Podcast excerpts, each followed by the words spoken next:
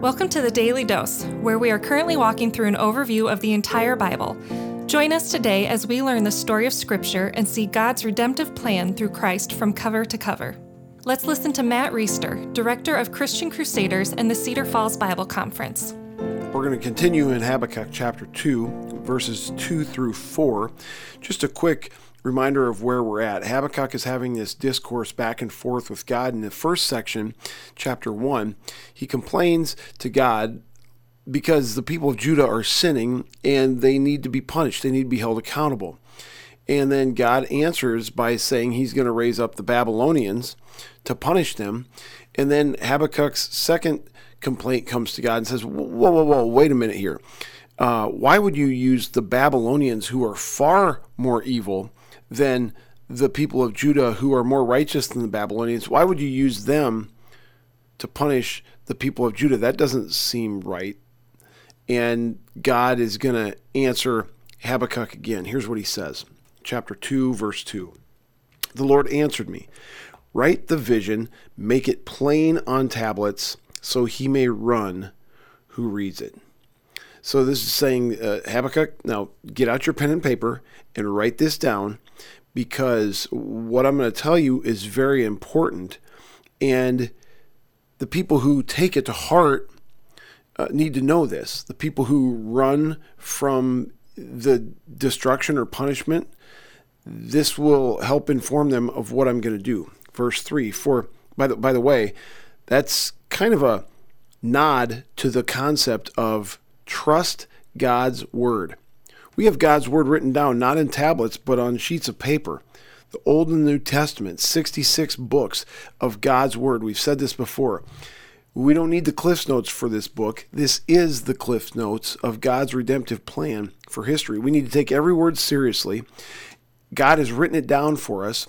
He's blessed us to live in a time where we have free access to His Word. And so we should read it and be informed about what God is doing in the world so we can respond accordingly. Verse 3 For still, the vision awaits its appointed time. It hastens to the end, it will not lie. If it seems slow, wait for it. It will surely come, it will not delay. So again, he's saying, Habakkuk, listen. You might think that my justice is not coming as quick as you would like.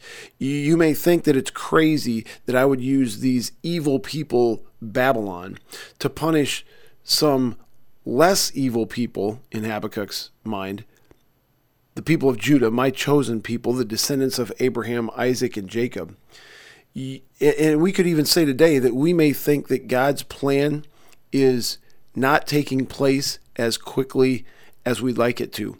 You think about how long it has been from the resurrection of Christ to the return of Christ 2,000 years, and still no return of Christ.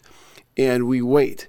But God is going to fulfill his promises. It may seem slow, but it will surely come. It will not delay. And that's true of everything that God is doing. God is on his own time schedule. He's got his own plan. It's a good plan, it's a perfect plan, and we can count on it happening the way he says it will happen, even if it seems slow in coming. Verse 4 Behold, his soul is puffed up, it is not upright within him. This is referring to Babylon, could be referring specifically, singularly, to the king of Babylon. It could also be applied to anybody who is proud and haughty. Behold, his soul is puffed up. It is not upright within him. So God is acknowledging what Habakkuk is accusing. That is, that the Babylonians are evil. They are opposed to God. God says, yeah, they are. Uh, and it's they're not upright. And in fact, there are a lot of people who aren't upright. People within God's chosen people, Judah. The people living today in 2021 are puffed up. Their hope is in themselves. Their hope is not in God.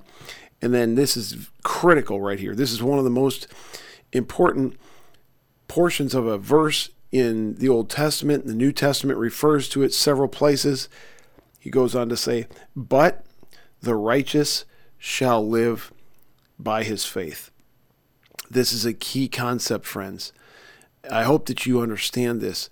This is something that Paul repeats in Romans 1 of I'm not ashamed of the gospel. It's the power of God for the salvation of everyone who believes, first for the Jew, then for the Gentile. For as written, the righteous shall live by faith. Paul quotes Habakkuk here. It's quoted in Ephesians. I believe it's quoted in Galatians. Uh, it's alluded to in Hebrews. This is an important, important concept that the righteous shall live by his faith. Now, what does this mean in Habakkuk's time? This this means that the people who take the words that Habakkuk writes down seriously, they will live because they trust that it's true. They will live because they have faith that it is going to happen the way God says it's going to happen, even if it is slow in coming. But that has, as many of these prophets do, another fuller application that is further into the future than what Habakkuk is aware of. And that is this idea, friends, that in Christ, when God's redemptive plan culminates in the coming of Jesus Christ, this perfect God man who lives a perfect life that we could never live, and then dies on a cross, paying a, a penalty for sin that we could never pay, and then rising out of the grave, the whole transaction that God sets up, the whole opportunity that God gives anyone from any tribe, tongue, or nation on this planet is that if you put your faith, faith, faith, faith, faith, and trust in Jesus Christ, you can have his perfection attributed to you. You can have the penalty that you should pay God for your sin, Mark, paid because of what Christ did. And you will, through faith, be forgiven. You'll stand confidently, holy, blameless, sinless before God because of the righteousness of Christ, be grafted into his family, be guaranteed a place in eternity. The righteous will live by his faith. Friends, the righteous will not live because they're born into the right family, i.e., a descendant of Abraham, Isaac, and Jacob. The, the Jews, the Pharisees, the scribes, the teachers of the law in the New Testament have a very, very hard time with that. The righteous will not live because they are moral people who are mostly good, or because they try to live a good life, or because they try to do good things.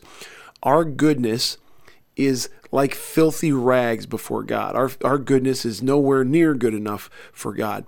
The only chance we have to live, I'm talking about live forever, I'm talking about live in God's family, to live as citizens of his kingdom, is through faith. The righteous will live by faith. Friend, if you're relying on anything other than faith in Jesus Christ to allow you to live, what you're relying on is not sufficient. And it's amazing that that's all the way back here in Habakkuk in the Old Testament. Praise God. The Daily Dose is a partnership between four ministries. First is Christian Crusaders, where you can find weekly 30 minute worship services at ChristianCrusaders.org and where you can hear engaging interviews and other content on one of our three podcasts. Second is Fresh Wind Worship, whose weekly worship services are available on their YouTube channel, Fresh Wind Ministries, and linked to their Facebook page, Fresh Wind Worship. Third is the Cedar Falls Bible Conference, whose conference videos are available at cedarfallsbibleconference.com. And please consider joining us for our 100th annual conference on Saturday, July 31st through Saturday, August 7th in 2021. If you or someone you know could benefit from an anonymous online Christian mentor, please visit issuesiface.com, which is provided by Power to Change Digital Strategies, our fourth partnering ministry. Please subscribe to this podcast, leave a five star review, and prayerfully consider financially supporting one of our partnering ministries. And check our episode notes for links and more details. Thank you for listening, and may God richly bless you.